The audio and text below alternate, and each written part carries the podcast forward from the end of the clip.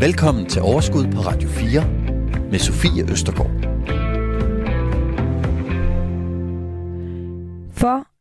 For uger tilbage, helt nøjagtigt programmet fra den 12. april, der lavede vi et genialt program. Og det må jeg godt sige, fordi jeg var til stede, og jeg har faktisk også lyttet til det et par gange siden. Det handlede om lån, og jeg har også hørt fra flere af jer lyttere, at I faktisk var rigtig glade for lige netop det program, fordi vi bare kunne forstå lån på en lidt bedre måde, efter at vi har hørt det program.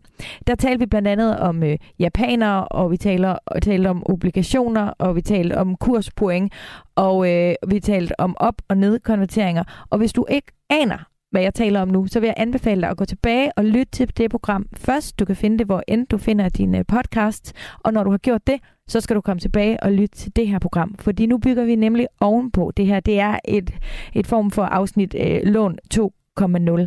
I dag, der får du styr på, hvad en skrå konvertering er, og vi skal også tale i det hele taget om, hvornår kan det betale sig at lægge sin lån om, og hvornår kan det ikke betale sig. I sidste program, der blev vi også klogere på, at faktisk så er det sådan, at vi danskere i gennemsnit lægger vores lån om hver 6. år. Men hvis man ser tilbage, og vi skulle have optimeret 100% på vores lån, så skulle vi faktisk bare siden 2019, altså de sidste 3 år, have omlagt vores lån hele 5 gange. Så du skal lytte med i dag, så bliver du altså klogere, og jeg kan love dig for, at der er utrolig mange penge at spare, hvis vi bare er lidt mere opmærksomme på vores lån. Velkommen til.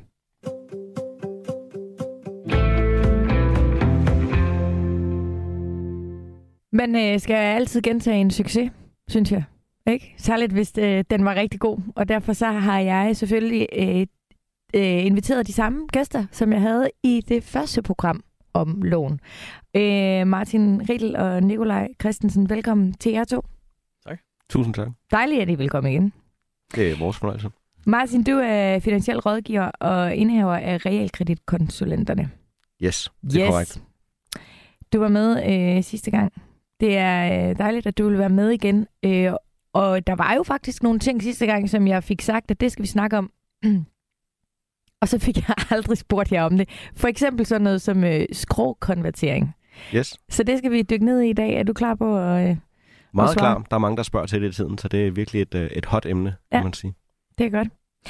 Og Nicolaj, du er også finansiel rådgiver, og så er du indehaver af Pengerådgivning. Ja. Velkommen til dig også. Tak for det. Jeg tænker, at i og med, at du også sagde ja til at komme igen, så var det også, fordi du synes det gav mening sidst, og hyggede dig okay? Jeg hyggede mig. Det var sjovt, og det er altid, det er altid fedt at få lov til at nørde lidt i det, man laver til daglig.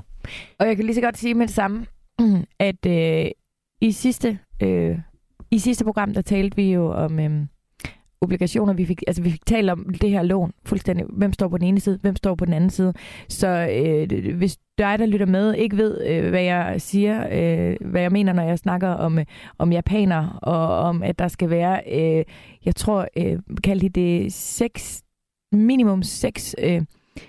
kupon. Hvad var det, ikke? Det var din kurspoint. Ja, kurspoint per kupon. Der var noget med en kupon. Ja, mellem hver kuponrente. Mellem hver kuponrente skal der være 6-7 kurspoint.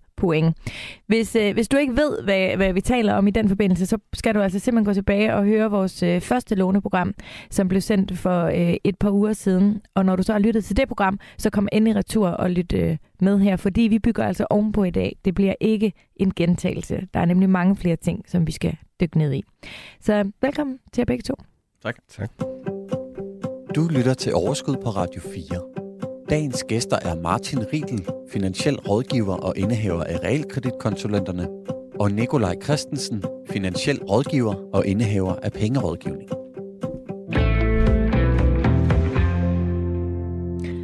Jeg kunne godt tænke mig, at vi lige starter med altså at slå fast, at i det her program og i forhold til det med at konvertere eller spekulere i sin lån, så handler det jo om boliglån, og det handler om obligationslån.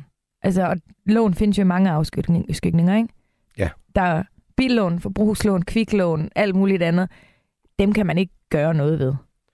Nej, det er typisk lavet som lån, der bare kan indfries til pålydende, altså til kurs 100. Så der er det ligegyldigt, hvad der sker med renten. Der er ikke obligationer bagved, osv. Så sådan overordnet set kan du bare, hvis du har lånt 1.000 kroner, betale 1000 kroner plus renter og så videre tilbage, og så har du betalt lånet ud.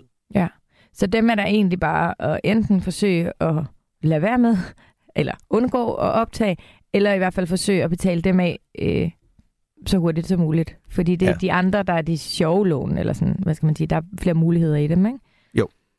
Jo, altså jeg tænker jo, der er en grund til, at der findes et billån, der er en grund til, at der findes forskellige lån, fordi de passer til forskellige situationer. Så ja, det kan godt være, det gælder om at komme hurtigt af med dem, men nogle gange kan det også godt betale sig. Selvom at man har pengene til at købe en bil kontant, jamen så kan det måske godt være, at det kan give mening at tage et billån alligevel. Mm, klar. Så er der noget, der hedder et pantebrev. Ja. Det kunne jeg altså godt tænke mig, at vi lige vender, fordi det er der også en del, der spørger ind til. Det er jo sådan, vi har vores vedunderlige Facebook-gruppe, der hedder Overskud Radio 4, hvor alle vores lytter, de kan hoppe ind og være med. Og der er også nogen, der spørger til et pantebrev. Men skal vi lige prøve først at slå fast, hvad er et pantebrev? Fordi hvis man har købt en bolig, har man måske også stiftet bekendtskab med et pantebrev. Ja. Jamen som udgangspunkt, når man får godkendt et lån i banken, og man får lavet et realkreditlån, jamen så for at kreditforeningen har en form for sikkerhed for, at hvis du ikke betaler din gæld tilbage, jamen, så har de en rettighed til at gå ind og overtage boligen, sælge den på tvangsstation og få deres penge tilbage igen. Det sker ved, at man tinglyser et pantebrev i ejendommen, som så ligger til sikkerhed for det lån, man får. Okay, så hvis jeg for eksempel ejer et hus til 2 millioner, er det så, hvis banken er usikker på, hvis det for eksempel er, eller er det meget normalt, at man gør det? Det er et krav. Altså, det er simpelthen, det gør de altid? Ja, og det er jo også derfor, okay, vi har den grænse, der hedder 80% belåning i realkredit. Mm. Det er en vurdering af at sige, jamen så længe vi ligger inden for 80%, så mener kreditforeningerne, jamen, så har vi jo vores penge forholdsvis home safe. Så hvis vi har med en låntager, der ikke betaler sin gæld tilbage, jamen så er vi forholdsvis sikre på at få vores penge tilbage alligevel. Okay. Så de har simpelthen et pantebrev i en bolig uanset hvad, så de sikrer deres penge. Men det kan være, at blander det sammen med noget andet. Det kan være, at blander det sammen med et pantebrevslån så. Fordi det har jeg i hvert fald stiftet bekendtskab med, at noget med, man kan overtage sælgers pante. Jeg ved det ikke. Kan du forklare? Er det det, jeg roder rundt oven i hovedet? Nej, det er også... Okay, jeg roder helt rundt. Godt, hvad er et pantebrevslån så, Nicolaj? Et pantebrevslån er jo også et lån, man kan tage, hvis man skal ud og købe bolig. Det bliver primært brugt... Nu bruger jeg ordet udkendelse Danmark, hvor at det engang imellem kan være lidt svært at få godkendt realkreditbelåning. Det kan også være i andre situationer, men det er selskaber, der tilbyder at låne dig pengene til boligen på nogle vilkår. Og det er ikke obligationer, der ligger bag. Det er et pantebrevsfirma, som låner dig pengene. Den måde, de ligesom får pengene på, det er typisk ved, at de har nogle investorer, som har en del penge, som de gerne vil have ud at arbejde. Og de går så også ud og tager det her pantebrev, så de er sikre på at holde deres penge hjemme, men det er typisk til en højere rente end kreditforening. Der laver man nogle aftalte vilkår for det her pantebrevslån, hvor at man siger, at du får pengene. Hvis du indfrier lånet inden for det første år, så kan du komme ud af det til kurs 100, men hvis du har det længere tid, jamen så kan du risikere at skal indfri lånet til kurs 105 eller 103. Der kan være mange forskellige vilkår, man kan aftale de her pantebrevslån på, og man skal virkelig være opmærksom på det, når man går ind i det, og også kende sin exit på de her pantebrevslån. Mm. Er det sådan noget, man typisk gør, altså, hvis man lige mangler det sidste i kreditforeningen, og er det stadig noget, man gør igennem banken? Nej, altså i gamle dage var der typisk, hvor man kunne få det her kreditforeningslån, og så lagde man et pantebrev ovenpå. Det gør man ikke længere. Hele finansieringen, som man i dag kalder normal, det foregår via banken, hvor man får 80% i realkredit, og hvis man har brug for yderligere finansiering, jamen så får man resten i banken som et helt almindeligt boliglån. Så det her, det er mere for dem, der har svært ved at komme igennem med et realkreditlån eller et banklån i for eksempel i nogle af de områder, hvor altså, der er jo steder, hvor kreditforeningen jo ikke... Altså, ja, lige præcis. Godt, jamen tak for det. Så fik vi i hvert fald lige slået det fast. Så kunne jeg godt tænke mig at tale lidt mere om det her med en kort rente. Vi vendte ganske kort i sidste program, men kan I prøve at sætte lidt mere ord på, hvad et kort rentelån, hvad det er? Ja, altså det er jo der er et lån, der rent faktisk hedder kort rente. Mm. Så man skal måske lige være sikker på hvad man mener, fordi nogen vil jo også sige, at en kort rente er en 3-årig rente eller en 5-årig rente, som typisk hedder F5 eller F3. Men kortrenteproduktet, som er også hedder flexkort eller F-kort, afhængig af kreditforening, er et helt særligt lån, man opfandt for, det ved jeg ikke engang, 5-6 år siden eller sådan noget, den dur. Hvor man har en variabel rente, eller en rente, der kun er fast i en bestemt periode af gangen, typisk 6 måneder, og så en underliggende obligation, der løber i længere tid. Dybest set for at tilfredsstille Finanstilsynet, kan man sige. Okay. Og låntagerne. Låntagerne. Så det er lidt et ben i hver lejr? Det er det lidt, men det var et nyt produkt, man opfandt for at tilfredsstille to forskellige instanser, kan man sige. Kunderne dengang ville rigtig gerne have en rente, der ikke var låst i for lang tid, fordi rentekurven var, som den også er blevet nu, sådan opadgående, så hvis man låser i længere tid, bliver det dyrere, altså en højere rente. Ja. Så folk var vilde med F1-lån. Det var Finanstilsynet ikke, fordi de syntes, det var farligt, at kreditforeningerne skulle ud og refinansiere store låneporteføljer hver eneste år. Altså spørge investorerne, hey, kunne I tænke at låne pengene et år igen ud til de her låntager? Så der opfandt man det her lån, hvor man skilte de to ting ad. Man skiller refinansieringen ad i forhold til rentebindingen. Og det er det, man så kalder kortrente eller F-kort i dag. Hvad er fordelen ved det så, hvis man tager sådan et? Jamen, fordelen er, at altså for mig som låntager. Dig som låntager får en rente, der kun er fastsat i et halvt år gangen i øjeblikket. Det vil sige, at den er i princippet ikke endnu steget, fordi dem, der fik den for et halvt år siden, eller dem, der tager den nu, de kommer stadig ind på den halvårsrente, der blev sat i januar. Altså, den er ikke steget endnu. Og den stiger jo først, når centralbankerne begynder at sætte renten op, eller i hvert fald, man forventer det hen over den næste periode, den skal dække den her halvårsrente. Og Finanstilsynet er super glade, fordi de ikke ser på banker, der skal ud og refinansiere hvert år. Og det gør, at det er nemmere at være kreditforening, og så kan kreditforeningen sætte bidragssatsen lidt lavere. Men hvis man så skal kigge, hvad er fordelen for dig? Sidste gang snakkede vi meget om sådan fastforrentet obligationslån. Når vi snakker kortrente, så er det jo fuldstændig i den modsatte boldgade. Det er jo der, hvor at renten er det billigste, du kan optage. Og det vil jo også sige, at hvis du vælger det produkt, jamen, så alt andet lige vil du jo opnå en lavere månedlig betaling. Så fordelen for det er jo, at hvis man ikke har en lang tidshorisont, hvis man vil planlægge sin økonomi, hvis man vil på en eller anden måde gøre brug af og få den her lavere rente, jamen så er det et produkt, som er rigtig, rigtig godt til at få en lav ydelse på sin lån. Ja, men hvad betyder det så med den underliggende lange obligations... hvad kaldte du det?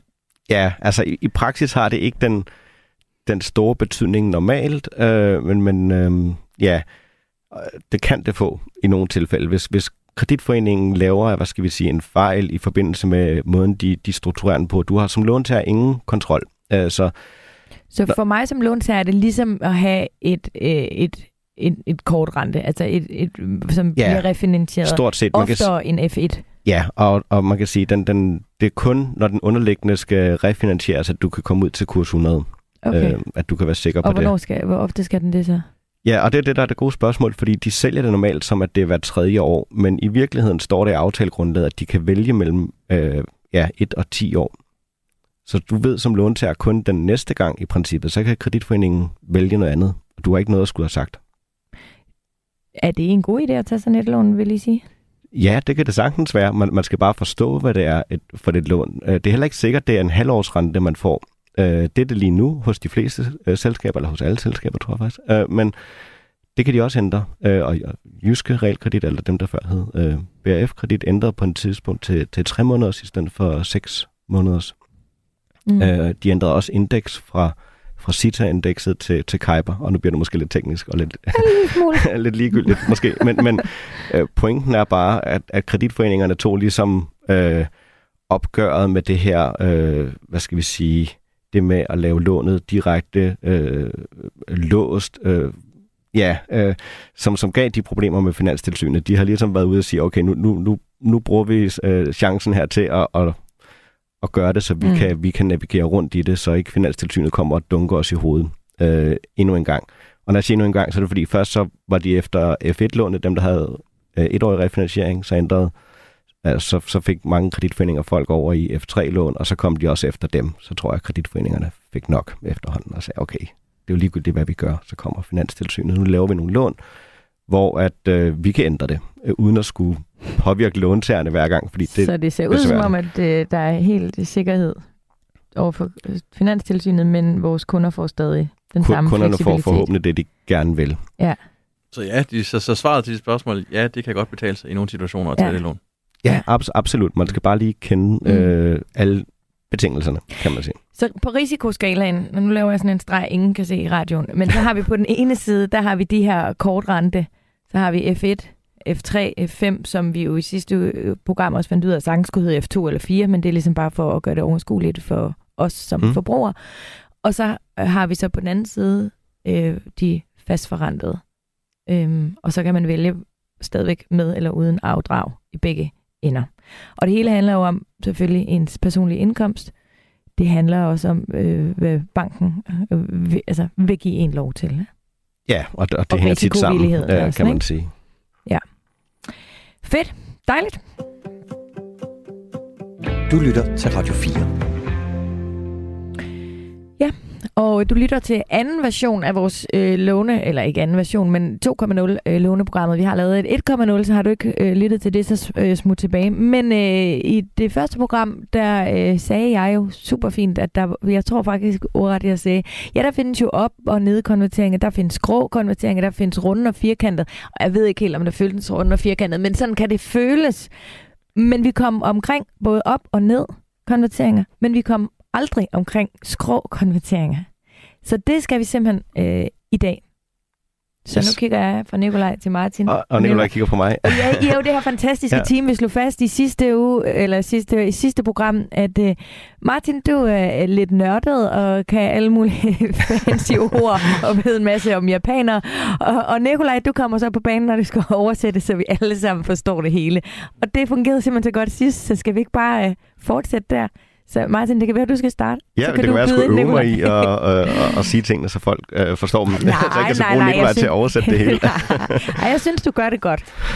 Alright, jamen altså, var der et spørgsmål? Er det bare, hvad en skrå konvertering er, vi lige skal starte med? Du siger bare, men det er altså ikke bare for sådan nogen som mig. Nej, så undskyld. Ja, nej, du skal absolut ikke undskyld. Men ja, det er der, vi starter. Okay, en skrå konvertering er i virkeligheden bare, at man går fra en type til en anden. Altså for eksempel fra fast til variabel rente. Eller omvendt i virkeligheden. Du kan også gå fra variabel til fast. Det vil du også kategorisere som en skråkonvertering.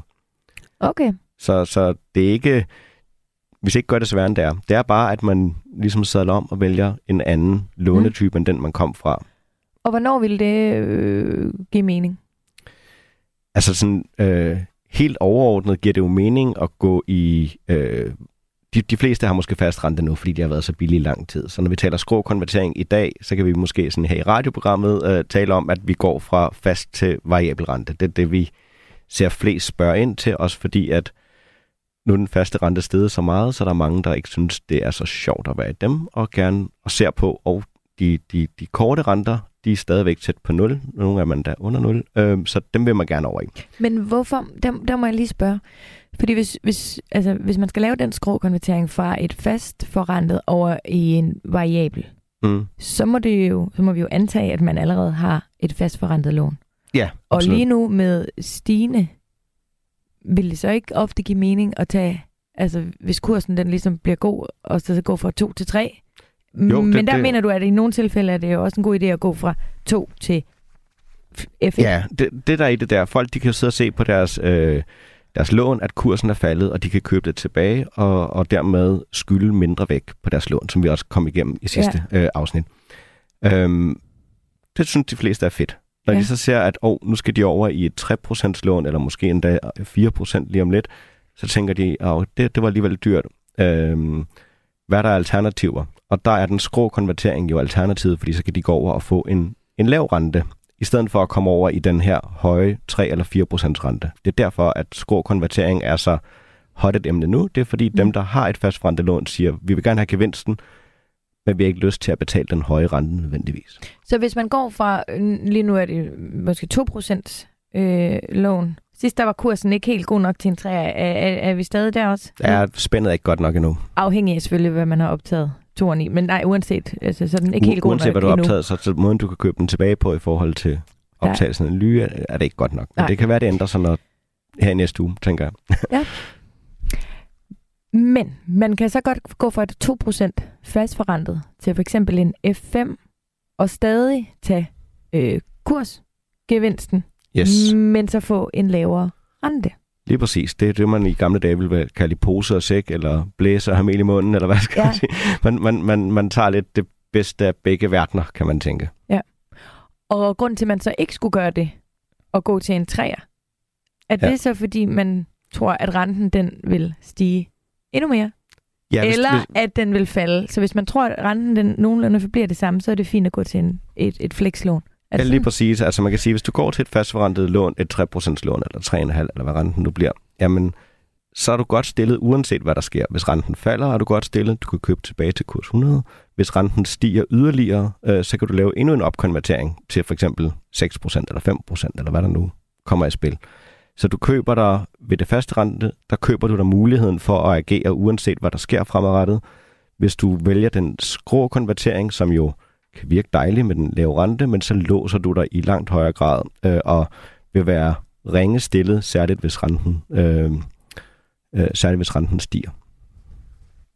Ja. Jeg blev helt træt. Jeg synes, det var meget forståeligt. Det er meget forstående, og det er rigtig, rigtig... Altså alt, hvad han siger, er rigtigt. Jeg tror bare, at når vi snakker om den helt almindelige dansker, så er der bare ikke ret mange, der har taget et lån med det for øjet og spekulerer på, nu skal jeg huske at følge med, hvis renten stiger, nu skal jeg huske at følge med, eller nu skal jeg tage en skrå konvertering for at få en lavere ydelse, eller bevare min ydelse. Så for mig er det, er det spændende, men vi snakker jo rigtig meget til dem, der virkelig vil spekulere på deres lån. Og hvis man ikke er typen, der nødvendigvis hele tiden vil spekulere på sin lån, så rammer man jo bare heldigvis ind i nogle situationer, hvor man kan udnytte den situation, vi er i nu. Og der er det helt rigtigt, som Martin siger, jamen, hvis man var heldig at få et 1% lån tilbage for 1,5 år siden, og sidder nu og får at vide, at man kan tjene en 500.000, jamen så sidder man og tænker, hold kæft mand, det var jo med godt lån, der ramte jeg rigtigt. Men ofte så har de jo ikke ramt rigtigt, så har de jo valgt det lån, fordi at deres bankrådgiver har sagt, det her det er et godt lån til dig. Men det udelukker jo ikke at have ramt rigtigt. Nej, absolut ikke. Men det er bare fordi, hvis vi så sidder og siger, hvad skal vi så vælge næste gang, for at vi rammer rigtigt en gang til? Er det målet for familien at ramme rigtigt en gang til? Eller er det målet for familien at planlægge deres økonomi, have råd til at sidde i boligen ud for de præmisser, de nu har i deres tilværelse? Og det er også vigtigt, jeg tror, vi lige får den med, for ellers kan det hurtigt gå hen, og vi siger til lytterne, du skal hele tiden være opmærksom på den investeringsmulighed, der er i din lån. Ja, men jeg kan også fortælle dig, at dem, der lytter med her, det er jo mange af dem jo nogen, der faktisk også gerne optimerer. Ja, og måske spekulerer en lille smule. Og det kan man gøre på forskellige måder. Ja. Det kan man. Altså, og selvfølgelig skal man ikke gå fra hus og hjem. Men det er ret spændende. Ja. Ja, fordi jeg vil sige, det lyder nærmest som Nicolaj siger her, at man skal tage lånet og være glad for det og ikke gøre noget, men mange, de bruger utrolig meget tid på at pleje deres investeringer og se på, hvilke aktier de skal købe og så videre. Men der kan faktisk ligge flere penge i at pleje sin gæld ordentligt. Ja. Så jeg synes også, det er sådan, selvfølgelig den almindelige dansker har måske hverken lyst eller tid til det, men kan synes, aktier er mere spændende, men der kan ligge flere penge i realkreditten, så den almindelige dansker burde måske interessere sig lidt mere for det. Men faktisk måske markant mindre arbejde i det, eller tid. Og senere kommer vi også ind på lidt mere specifikt, hvor man kan holde øje med de her lån. Ja. Fordi det er måske ikke så dum en idé at gøre det. Men nu skal vi have besøg her i studiet. Du lytter til Radio 4. Kristoffer, velkommen til. Tak. Du skrev ind på vores Facebook-gruppe i forbindelse med programmet her om lån, og jeg ved, at du og din kæreste I står i en situation lige nu, hvor I godt kunne bruge lidt ekstra øjne på, hvad jeres muligheder er. Ja. Med hensyn til lån. Vil du prøve at forklare lidt om? Jamen, det er mig og min kæreste. Vi bor i en lejlighed i København, hvor vi synes, at altanen er ved at blive lidt lille, og vil gerne ud og have noget have. Jeg tror, at haven er det, vi prioriterer højst. Mm. Så det kan sagtens være noget, der er lidt længere ude. Så er vi så heldige at have en hel del friværdi i den her lejlighed, som min kæreste ejer. Hun købte den tidligt ved finanskrisen, og så derfor fået den billigt, og altså, nu er den altså steget en hel del i værdi. Og så overvejede vi, om man kunne udnytte den frivillige til at optage et nyt lån. Men så her sidste år, så hørte vi det her udmærkede program Overskud med Kasper Schneider, som fortalte omkring udlejningsejendom. Og så i stedet for at sælge ejendommen, så overvejer vi nu, om vi også kan bruge den som en udlejningsejendom. Altså beholde den, og så fortsat udnytte friværdien. Ja. Og så måske låne i friværdien, eller om det er bedre bare at oprette et nyt selvstændigt lån, udenom friværdien. Mm. Og det er vist noget med, at udlejningsejendomme og ejerlejligheder, de vurderes på to forskellige måder. Alt efter udlejningens værdi. Og det gør jo så, at friværdien måske bliver lidt mindre, hvis det bliver lavet om til en udlejningsejendom. Og der er en masse spørgsmål og usikkerheder i den forbindelse, som vi godt kunne tænke os at blive klogere på. Ja, så muligheden er enten at sælge lejligheden, tage den friværdi med videre i et hus, ja, eller beholde lejligheden, stadigvæk flytte i et hus, leje den ud og måske låne noget af friværdien, ja, i huset. Ja. Hvor meget friværdi ligger der? Hvor mange procent har I ligesom belånt? Procent, men sidst jeg kiggede, hvor meget min kæreste stadig skyld i, og hvad man kan slå op, hvor meget det er værd. Der er de her hjemmesider, hvor man kan slå op. Nordea og Danske Bank. Så har den lige nu en friværdi på 2,7 millioner. Ja. Ja.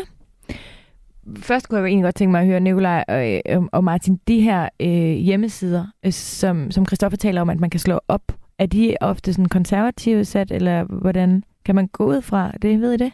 Altså, jeg vil jo sige, at mange af dem gør det faktisk rigtig godt. Okay. Det er jo taget ud på, for statistik, det er jo taget ud for realiserede handler, hvor man går ind og kigger på kvadratmeterpriserne og sammenligner områderne, og jo tættere man er på der, hvor der er blevet handlet meget, jo mere rigtigt kan den her vurdering oftest være. Så ja, okay. Ofte kan man stole på dem.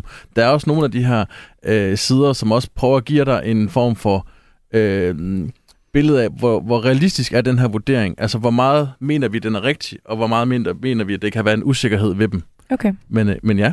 Ja, så det kan vi godt gå ud fra. Så ligger der jo en god klat, at enten at tage med videre, eller lege med.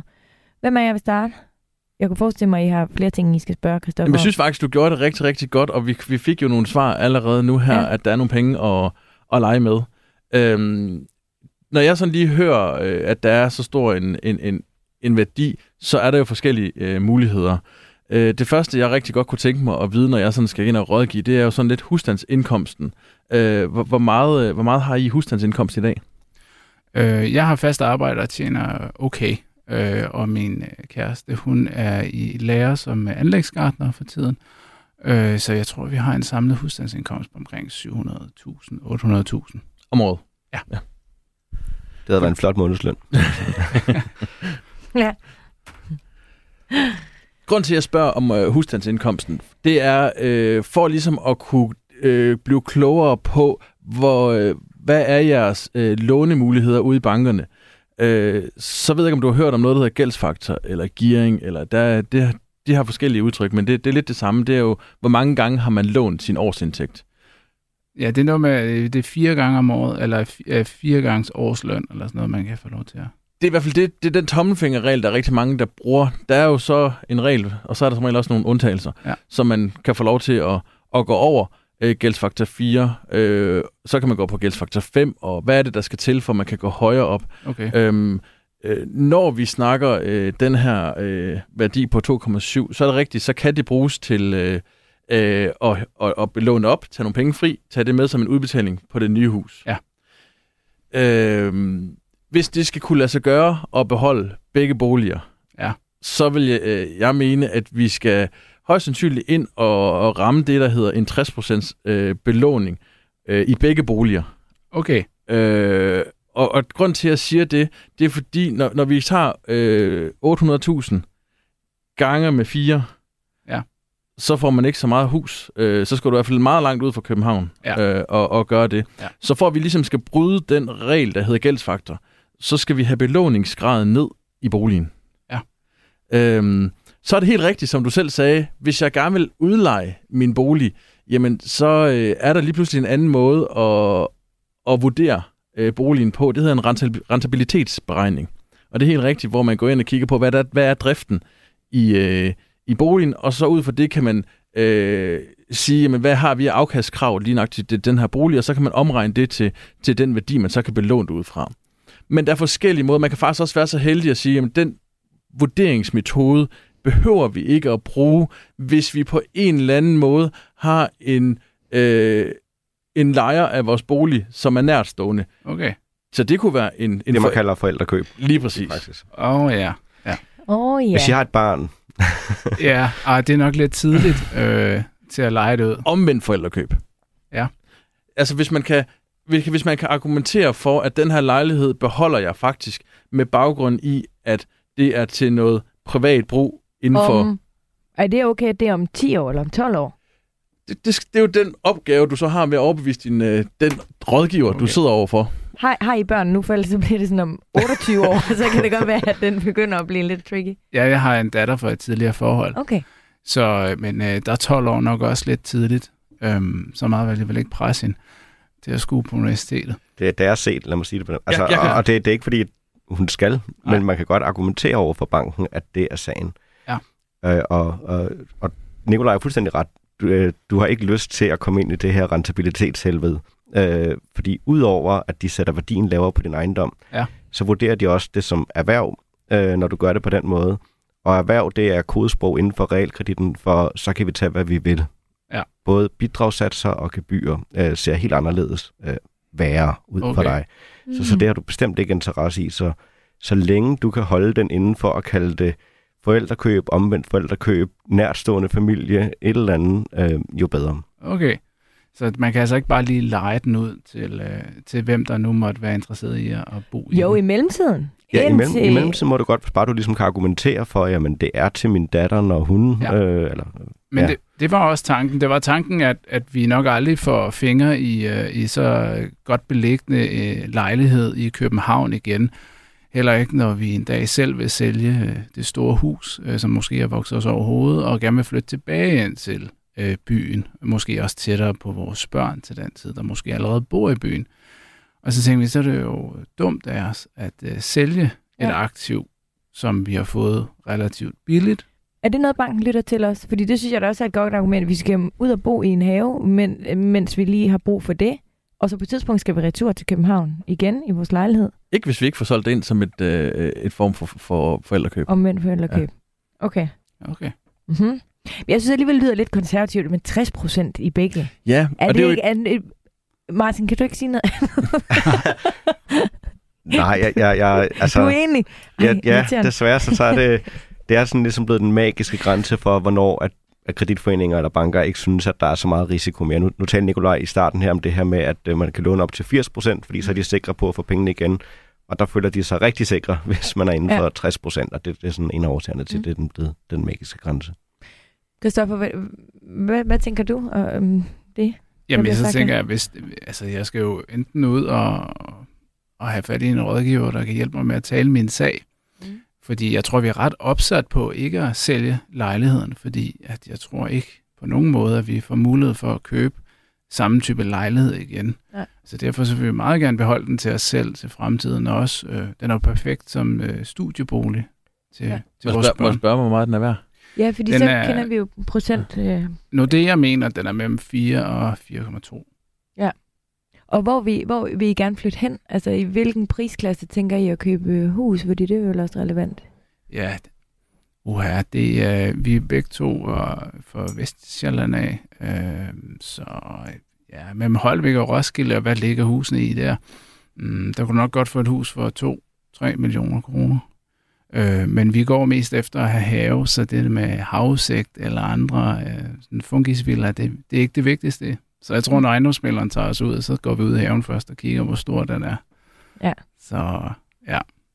Men så lyder det da heller ikke urealistisk. Og ligge, men det er lige, jeg vil faktisk lige være, jeg er ikke så hurtig til at regne. Nej, men det, så, du er hurtigere end mig. Ja. så det er meget godt. Vi kunne jo også bruge de næste par år på at spare op, så vi måske kan lægge en større egenbetaling. Ja, man kan sige, det er om du kan lægge 5.000 eller 8.000 om måneden. Ja. Det giver dig selvfølgelig en større mulighed for at lægge en større udbetaling. Men det allervigtigste, når vi snakker det her, det er rent faktisk indkomst. Fordi indkomsten, for hver 1.000 kroner, du tjener, så kan du få lov til at låne mere end for hver 1.000 kroner, du sparer op. Okay. Okay, det er jo ret relevant. Ja, på grund af gældsfaktor, kan man sige. Det er præcis. Du kan gange den op. Ja. Du kan først gange den med 12, og så bagefter med 4.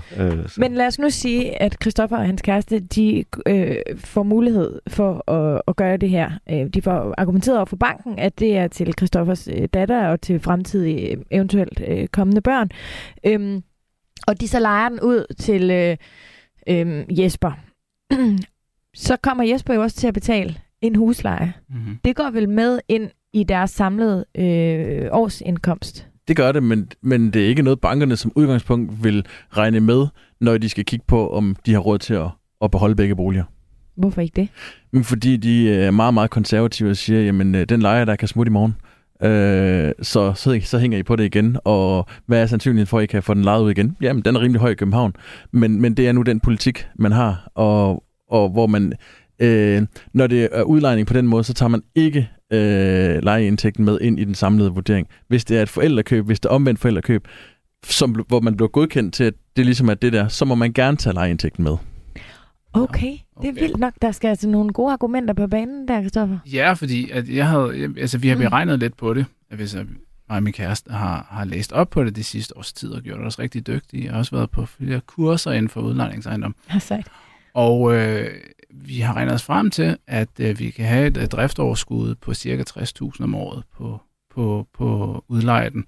Og det er fordi, den simpelthen ligger så godt, at huslejeprisen, den lovlige huslejepris, er forholdsvis høj. Det der, selvom den omkostningsbestemt husleje, så er det næsten markedspris. Ja. Jeg skal lige sige, hvis vi går over og snakker rentabilitetsberegning, og vi kører det den vej igennem med, at man bliver godkendt til at have boligen med det princip, så begynder man jo at køre en form for regnskab, og man skal finde ud af, hvilken form for indtægt, man vil føre det ind som. Så må man godt tage det med i beregningen. Okay. Men det er så også nogle andre lånevilkår, som Martin var inde på før. Ja. Men... Er det hedder virksomhedsordning så?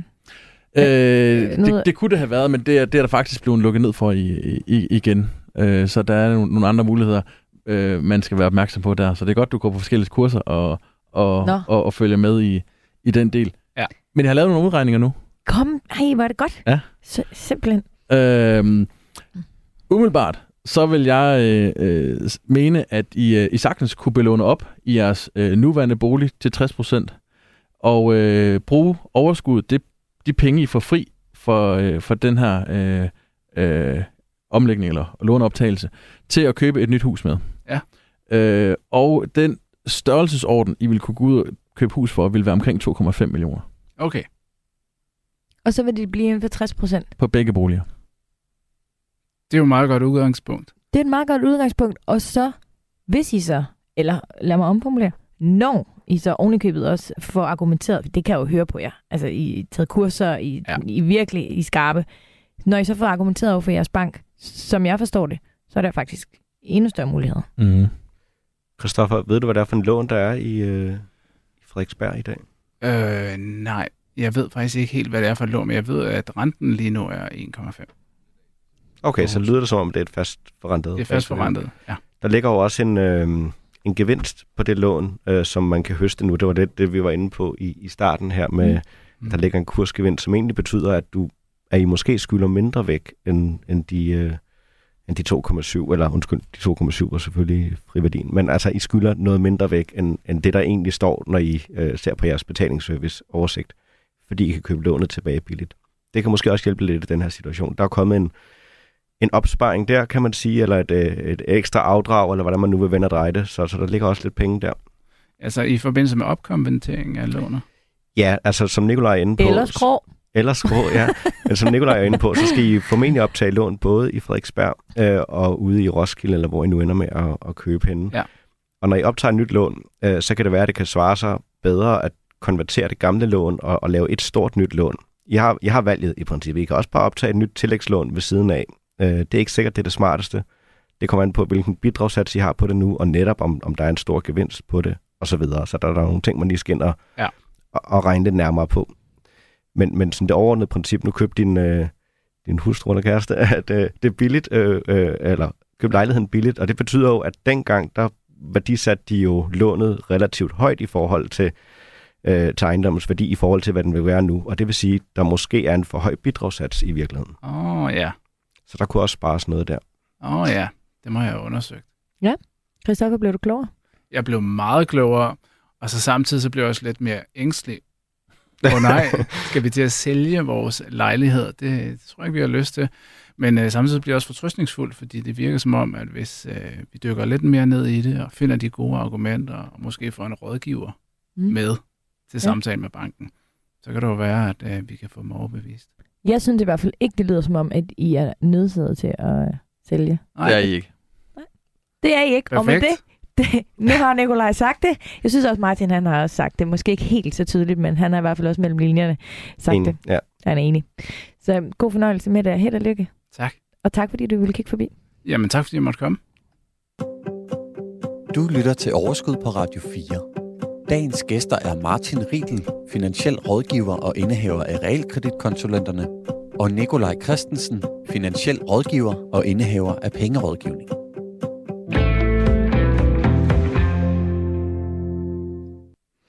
Ret interessant det der med, altså fordi jeg tror, der er mange af os, der tror, at vi skal bare skrabe så mange penge sammen som muligt, så vi har til udbetaling. Men det er faktisk bedre at forsøge at få en lille smule mere i løn om måneden. Ja, det kan slå noget hårdere igennem på hvad man har af muligheder i hvert fald. I skal høre fra en anden lytter. Det er Jesper Sand Wilson, som skriver, hvis man konverterer for ofte, hvor meget af gevinsten risikerer man så bliver spist af omkostningerne. Og det synes jeg også er ret relevant, fordi nu sidder vi og taler om det her med at konvertere, og Martin, du sagde jo også, som jeg har nævnt tidligere, men så har du også sagt det med, at hvis vi kigger tilbage, så skulle vi faktisk have gjort det 5 gange siden 2019. Altså, det havde givet mening i hvert fald at gøre det 5 gange i markedet, men de fleste af os gør det faktisk kun hver 6. år. Men derfor er det også en god pointe egentlig lige at tale om omkostningerne ved at omkonvertere, fordi de er der jo også. Der er vanvittigt mange omkostninger. Der er ingen tvivl om, at bankerne har en fest, når vi som forbrugere konverterer lån. Det er også derfor, man ikke skal gøre det hele tiden. Altså det vil sige, man skal sikre, at hvis du laver en opkonvertering, at de her famøse kursspænd, som vi har været inde på, er gode nok. Det her med 6-7 procentpoint per kupon. Ved nedkonverteringer skal man være sikre på, at man gør det enten, når kursen er god nok, altså høj nok på det nye lån, eller at man er det rette vindue i forhold til differencerenter osv. Så man skal ikke bare gøre det, man skal gøre det klogt. Men når man så ser på gevinsten efterfølgende, og selvom banken har holdt sin fest og haft konfettikanoner på kontoret osv., fordi at nu har alle boligejerne lagt om, så er det jo stadig boligejeren, der står tilbage med den største gevinst til sidst. Ja. Så svaret er, at det er derfor, man ikke omlægger bare hver gang renten går fra 2,5 til 3 til 3,5 og ned. Altså man er nødt til lige at vente på, at der er nok gevinst til det, til at betale alle de omkostninger, der er ved det. Og det er kursen, man kigger på i høj grad? Det er i høj grad kursen, ja. Eller kursforskellene. Ja, klart. Morten Beck kan spørge, er der fordel ved at splitte ens boliglån i 2, så den ene halvdel for eksempel er flex, og den anden er fastforrentet? Jeg vil sige, det kan godt være en mulighed. Man skal lige gøre sådan nogle ting klart, inden man gør det. For eksempel kan du risikere, at dine lån bliver for små til, at de her konverteringer, man kan køre nu, eller lave nu, de bliver sværere at lave, hvis det fastforrentede lån bliver for lille. Og du kan også risikere, at der er lidt øgede omkostninger ved det. Både ved optagelsen af lånene, der kan man så normalt forhandle med banken og sige, prøv at høre, det kan godt være, at jeg tager 2 lån, men jeg gider kun at betale 1 gebyr, og det kan man som regel slippe afsted med. Men hvis du så senere hen vil konvertere lånene, så kommer det an på, hvilken rækkefølge du har fået dem tinglyst i. Og nu bliver det teknisk og nørdet, og vi må have Nicolaj til at oversætte mig om lidt måske, men det er sådan, at man tinglyser lånene i en bestemt rækkefølge, og de får både bidragssatser ud for det, men der er også den anden effekt, at hvis du så vil lave noget om på det inderste lån, så det lån, der ligger trygt og sikkert inden for, lad os sige, 0-40% for eksempel, så skal det andet lån ligesom sige, at det er okay, at vi ændrer noget herinde på det inderste lån. Og det er okay. Det blander staten sig i. De skal have 1730 kroner for det. Og det blander banken så også i, fordi de skal bede staten om at sige det ok. Eller staten skal ikke sige det ok. Staten siger det bare, men de tager gebyr for det, men banken skal sige det ok. Så hvis man vil ændre på det ene, så skal man i princippet også betale for at ændre på det andet? Ja, eller betale for et ok på det andet. Det hedder en rykningspåtegning. Ja, okay. Men hvad i det tilfælde, hvis man egentlig gerne vil afdrage, men man måske ikke har lyst til at afdrage på det hele? Kunne det så være en idé? Det jeg ser oftest, når vi laver to lån, så er det jo typisk fordi, at man arbejder på at få sin gæld ned på de her 60%, som vi snakker så meget om. Mm. Så hvis man har et behov for at låne over 60%, jamen så kunne det jo godt være en idé at dele sin lån op i to, og så simpelthen sige, jamen jeg har ikke nogen planer om at skal længere ned end 60%, så derfor parkerer jeg min gæld på 60% som et afdragsfrit lån. Og der kan man jo faktisk møde lidt modstand, vi snakker gældsfaktor og alle de her ting før, hvor banken siger, det kan vi godt, men den mulighed I har, det er at vælge et fastforrentet obligationslån afdragsfrit. I har ikke andre muligheder. Så har vi så den del, der ligger fra 60 og op til 80, hvor man siger, den vil vi gerne afdrage på. Og det vil vi gerne gøre med et variabelt rentelån. Kan vi få lov til det? I kan ikke vælge de helt korte renter, som vi snakkede om her tidligere i programmet, men man kan måske få lov til at vælge et F5-lån, som har en lidt større sikkerhed på renten, og så lægge den på toppen og afdrage på det. På den måde kommer du til at få dine to forskellige dele af begge verdener, ikke? Ja, og man betaler af på den del, der er over de 60, yes, fordi man gerne vil ned på de 60. Ja, og det er jo nogle krav, banken kan stille, alt efter hvordan ens indkomst er. Og det var derfor, det er vigtigt for mig at sige, fordi dem, der sidder derude og har de her to lån, hvis man ikke har fuldstændig valgfrihed af lån, jamen så skal man selvfølgelig sammensætte sin lån ud fra det, man så har af muligheder. Ja, det var faktisk også præcis det, vi gjorde, fordi vi havde heller ikke... alle valg i verden. Valgfri, og banken, ja. Nej, ja, præcis. Og banken ville gerne være med til at bestemme. Og jeg synes faktisk, det var helt vildt irriterende, at jeg skulle have det her fastforrentede lån, fordi det var banken, der dikterede det. Nu har du så tjent meget godt på præcis. Det. Det var egentlig okay i sidste ende. Nogle gange skal man også lytte lidt til banken. Jeg vil sige, at altså, helt overordnet, så kan man jo strukturere det på rigtig mange måder. Nu kom Nicolaj med et meget godt eksempel her, men man kunne i princippet også tage to fastforrentede lån, begge to med mulighed for afdragsfrihed, fordi så kan du måske koble afdragsfriheden fra det ene og afdrage lidt, men ikke det hele. Og et andet eksempel kunne også være, at man tager et 15-årigt eller et 10-årigt lån for noget af det, også med fast rente måske, og får nedbragt gælden der hurtigt osv. Så der er jo mange kombinationsmuligheder, når man først får øjnene op for, at man godt kan lave mere end et realkreditlån i sin bolig. Ja. Nynne Målø Larsen, hun spørger, kan man kun få ændret sin bidragssats ved at få en højere vurdering på sit hus, og derefter lægge sit lån om? Eller er der andre muligheder? Ja, nogle kreditforeninger, de tilbyder også at genberegne bidragssatsen, hvis du enten optager et tillægslån af en vis størrelse, eller nedbringer, altså laver et ekstraordinært afdrag af en vis størrelse. Men de vil typisk kun genberegne ud fra den oprindelige værdi. Og det vi jo ser i mange tilfælde i øjeblikket, det er det her med, at boligprisen er steget ret kraftigt. Og hvis du skal have baseret på den nye værdi, altså den værdi, man vil få lavet i dag, så skal du lave en omlægning af lånet. Og vi skal også lige slå fast, altså det der med at få vurderet sit hus, altså det koster jo ikke. Nej, det koster jo ikke gratis. Noget. Altså det kan man jo ikke altid tillade sig at bede om det. Jo, banken eller kreditforeningen kan så også sige, det har vi ikke lyst til. Hvorfor skulle vi gøre det? Og så skal du kunne argumentere for det. For eksempel at sige, at jeg har sat et køkken ind, eller et eller andet. Men... Ja, eller der er gået 5 år siden sidst. Ja. Kunne det ikke også være et argument? Jo, men de kan, og jo, nogle gange så skal de faktisk vurdere fysisk. Andre gange kan de sige, at vi har så gode modelværdier for det område, så det behøver vi ikke, og det ønsker vi ikke, eller et eller andet. Men, så det er lidt en forhandling. Ja, om det er gratis oftest. Fordi det indgår jo i den låneomlægning, du laver, eller du kan også blive mødt med, at banken siger, det kan vi godt gøre, vi tager 1750 kroner i gebyr for at lave det. Er det rigtigt? Ja, altså, så der er ikke, altså det er ikke sådan, at det er en... Er det så ikke, at man ringer til en anden bank? Jo. Nå, selvfølgelig, men det er bare for at sige, at du, man kan ikke gå ned og sige, at vi har hørt, at det er gratis. Nej, okay. De kan sagtens sige... Sofie har sagt, at det er gratis. Og det, der er vigtigt at forstå, det er jo også, at for det første, man kan ikke selv komme med en vurdering. Du kan ikke gå ned til din lokale ejendomsmægler og sige, du ser flink ud, og han ligner en, der gerne vil sælge min bolig, så ham får jeg lige over og vurdere. Det er kreditforeningen, der skal bestille vurderingen.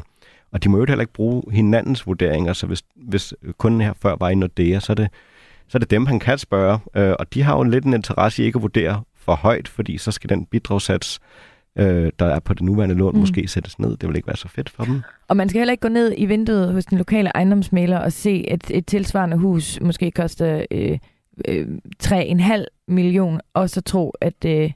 Nej, de trækker lidt fra i sådan forsikring. Jeg vil sige, hvorfor skal man ikke gøre det?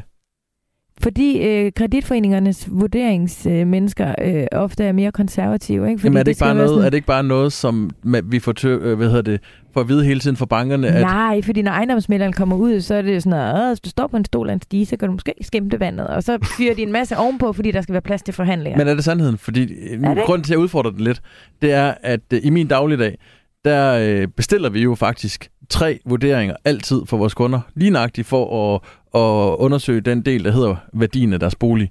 Og der er så stor forskel på, hvad de her vurderinger de kommer tilbage med. De burde jo komme tilbage med nogenlunde det samme, men jeg kan fortælle, at det vildeste forskel, det har været 1,5 million i vurderingsforskel fra den laveste vurdering fra en kreditforening til den højeste vurdering. Ja. Det er fordi, de også gerne vil have dig som kunde, er det det? Nej, det er jo fordi, det er mennesker, der kommer ud og ser den her bolig. Det er jo mennesker, der kommer ud og skal se, hvad er det for et aktiv, du har her? Det er også lidt, fordi de gerne vil have dig som kunde. Er det ikke det? Man kan jo vende om at sige, vurderingsmanden har ingen interesse i at vurdere den anderledes. Kommer de ikke fra kreditforeningen? Vurderingsmændene kommer oftest fra de samarbejdsmailere, som de bestiller til at tage ud og vurdere de her boliger. Okay. Så man kan sige, de har ikke nogen aktie i, om de vurderer den højere eller lavere. Den her vurderingsmand, han får hans vurderingshonorar, uanset om han sætter vurderingen højt eller lavt. Men kreditforeningen ringer nok til den samme vurderingsmand eller dame næste gang, hvis de har lavet den lidt højt og sørget for, at kunden kom i fold. Nej. For det, der er problemet i at lave dem for højt, det er, at Finanstilsynet laver stikprøver. Og hvis det kommer ud, at de laver for høje vurderinger, så er det et stort problem. Og det skal det også være, fordi det er jo vores allesammens problem, hvis det kommer frem, at kreditforeningerne laver for høje vurderinger. Jeg ved ikke, om I kan huske det, men 2007, der talte man om subprime-krisen. Det var det, der startede finanskrisen i virkeligheden. Og det var netop udløst af, at man i USA havde lånt $1 million til et træskur, eller hvad fanden det var.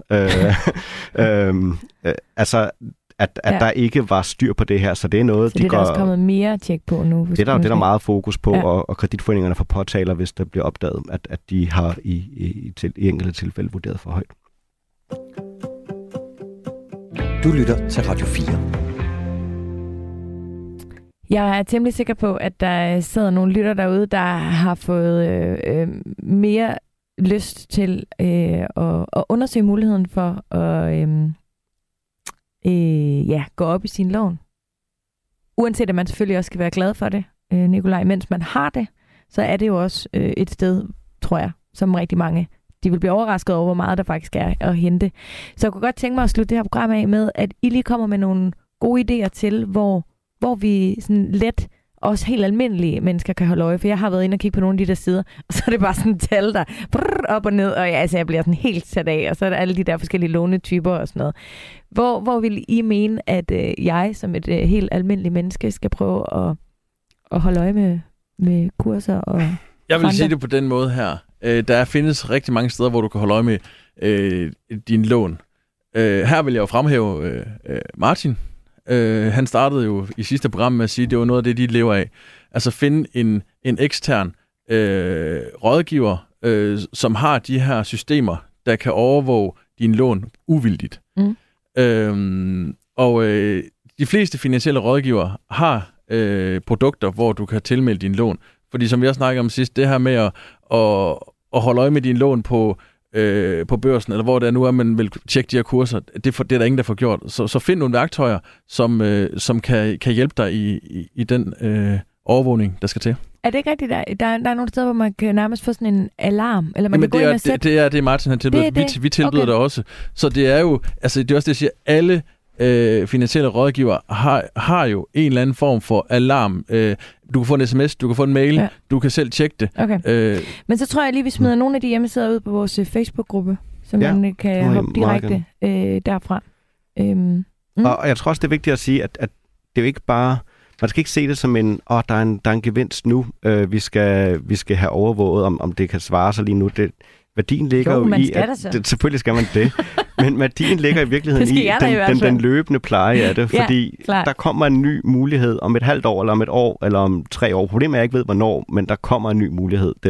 Al historik siger jo, at de her renter ikke bare ligger fuldstændig flat det næste stykke tid. Og det er så ærgerligt at gå glip af 1 eller 2 af de her muligheder, fordi det er mange penge. Det er det. Tusind tak til jer begge to. Martin Riedel fra Realkreditkonsulenterne og Nicolaj Christensen fra Pengerådgivning. Endnu en gang en fornøjelse, og I kan tro, jeg ringer til jer igen, lige så snart jeg får flere spørgsmål angående lån. Tak fordi I ville kigge. Selv tak. Og selvfølgelig også tak til Kristoffer, som lige var på besøg her i studiet. Jeg vil gerne minde dig om, at du kan abonnere på den her lille podcast, og det betyder, at hvis du gør det, så vil du altid få det nyeste afsnit direkte i dit feed, og du må endelig like den eller give os lidt feedback. Det vil vi altid gerne høre. Det her program, det var tilrettelagt af mig selv og af Anders Hamman. Husk, du altid kan skrive til mig inde på vores Facebook-gruppe Overskud Radio 4 eller på mine sociale medier. Ha' det dejligt, og god fornøjelse med dine lån.